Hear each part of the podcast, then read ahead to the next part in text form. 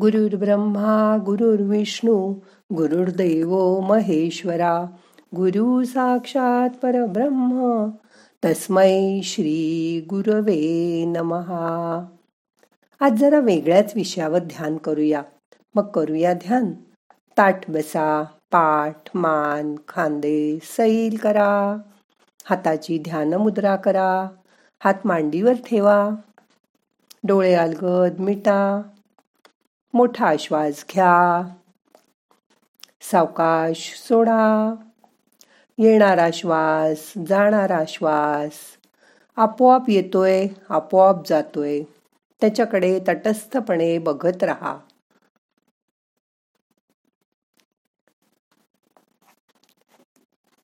आपण जेव्हा एका कुटुंबात राहतो तेव्हा आपल्याला काही गोष्टी स्वीकाराव्याच लागतात. त्यासाठी कुटुंबातल्या प्रत्येकाच्या स्वभावात थोडीशी लवचिकता हवी. एकमेकाला स्वीकारायचं हे ओघाने आलंच. घरातल्या प्रत्येकाच्या इच्छा आवडीनिवडी आकांक्षा वेगवेगळ्या असू शकतात. अशा घरात जेव्हा नवीन सून माप ओलांडून येते तेव्हा घरातील सर्वांनीच तिला जपलं पाहिजे समजून घेतलं पाहिजे कारण ती तिच्या आईबाबांचं घर तिथले मोहपाश मागे टाकून ह्या नव्या घरात आलेली असते. लग्नापूर्वी ती आमच्या घरी यायची तेव्हा बोलताना कितीतरी वेळा तिच्या तोंडून ऐकायला मिळालं होतं. माझ्या बाबांच्या घरी असं आहे तसं आहे. ती तिच्या सगळ्या नातेवाईकांविषयी खूप भरभरून बोलायची. माझी आत्या असं म्हणते माझा मामा मला दर वाढदिवसाला छान छान फ्रॉक आणायचा असं ती बोलायची. तिच्या तोंडून मी माझं माझं असं विशेष करून माझे पप्पा माझे बाबा माझी आई तिच्या तोंडून हा शब्द रोजच यायचा. हेच आम्ही लग्नानंतर काही दिवसांनी तिच्यासोबत तिच्या माहेरी गेलो. तिथे गेल्यावर ती म्हणाली पप्पा तुमच्या घरी असं काय असतं सगळं? मी बघतच राहिले. माझे पप्पा माझं घर माझे बाबा म्हणणारी मुलगी लग्न होऊन सासरी आल्यानंतर किती सहजपणे सासरची झाली. जिथे जीवनातील वीस पंचवीस वर्ष तिने घालवली त्या घराला ती क्षणार्धात तुमचं घर तुमचं घर असं म्हणू लागली. नंतर दिवस भरभर जात होते. सणवार घरातल्या रीतीभाती यात लग्नाला वर्ष व्हायला आलं. आता हे घर माझं नावालाच राहिलं होतं. आम्ही तिचे आता आईबाबा झालो होतो. आमचे सर्व नातेवाईक तिचे नातेवाईक झाले होते. जसजसा अनुभव वाढत गेला तसतसं घरातलं तिचं महत्त्व वाढत जात होतं. कोणाचं लग्न कार्य असो अन्य कोणताही छोटा मोठा समारंभ असो सगळं तिला विचारून ठरवलं जायचं. साधी सत्यनारायणाची श्रावणातली पूजा असली तरी तिचा उत्साह दुथडी भरून वाहत असायचा. फुलं आणणं घर सजवणं. घरातल्या प्रसादापासून येणारा जाणाऱ्या लोकांपर्यंत सगळ्यांची विचारपूस करणं. हळूहळू नातेवाईक पण तिची चौकशी करायचे. ती सोबत नसली तरीही तिच्याच विषयी विचारायचे. तिने घरातल्या सर्वांवर जणू जादूच केली होती. आपलेपणा आणि आलिप्तपणा इतक्या सहजपणे तिने वागवायला घेतला होता. घरात परीक्षेच्या वेळी वातावरण शांत ठेवण्यावर तिचा भर असायचा.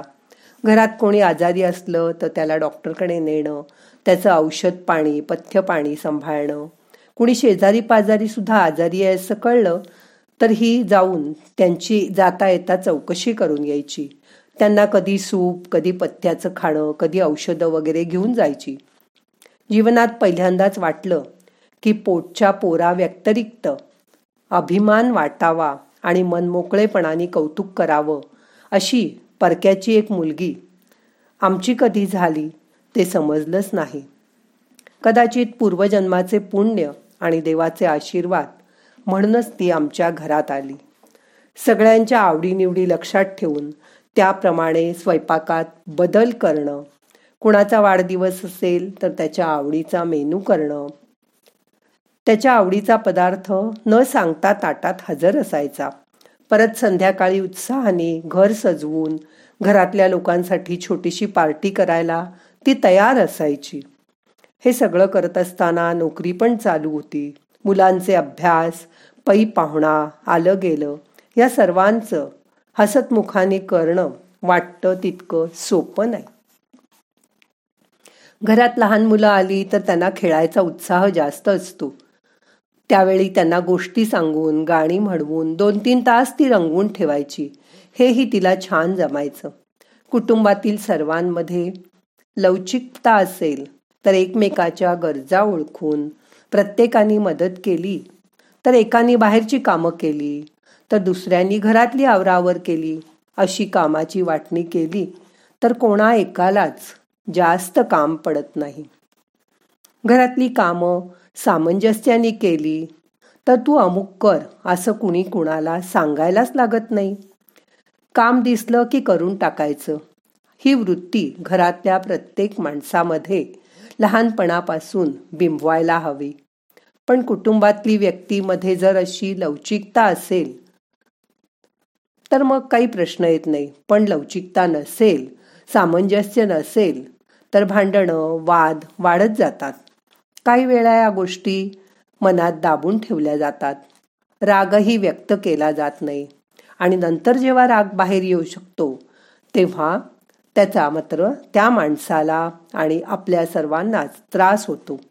या उलट योग्य वेळी प्रत्येकाने ॲडजस्टमेंट केली तर समोरचा सुद्धा ती गोष्ट लक्षात ठेवतो व नंतर योग्य वेळी आल्यावर त्याची परतफेड करतो. घरातील कोणाला एखादी गोष्ट आवडते तर ती लक्षात ठेवून बाहेर गेल्यावर आणणं रोज घरातील मोठ्यांना कधी फुलाचा पुडा आणून देणं कधी त्यांच्यासाठी त्यांच्या आवडीची वस्तू आणणं सकाळ संध्याकाळ त्यांना वाकून नमस्कार करणं घरातील कुलाचार कुळधर्म पाळणं यामुळे ते पुढील पिढीलाही माहीत होतात. आणि पाळलेही जातात. छोट्या छोट्या घरगुती समारंभांना घरातील सर्वजण एकत्र आली की परस्परांमधले बंध प्रत्येक वेळी घट्ट होत जातात. आणि मग कुटुंब एकसंघ राहायला मदत होते. ही मदत आपोआपच होत जाते. माझ्या धाकट्या मुलाला मुलगी झाली. तेव्हा आधी आणून ठेवलेले पेढे त्यांनी हातावर ठेवून आनंदाने सांगितलं की मुलगी झाली. शेजारच्या आजोबांनी खात्री करण्याच्या उद्देशाने की काय त्याला परत विचारलं. मुलगा झाला वाटतं. तेव्हा तो माझा मुलगा म्हणाला नाही लेक आली आहे आमच्या घरी. कुणाचं तरी घर संपन्न आणि समृद्ध करण्यासाठीच आमच्या पोटी एक सासूरवाशीण जन्माला आली आहे. त्याच्या तोंडचं हे वाक्य ऐकून मी अगदी भरून गेले. अशी असते सासूरवाशीण.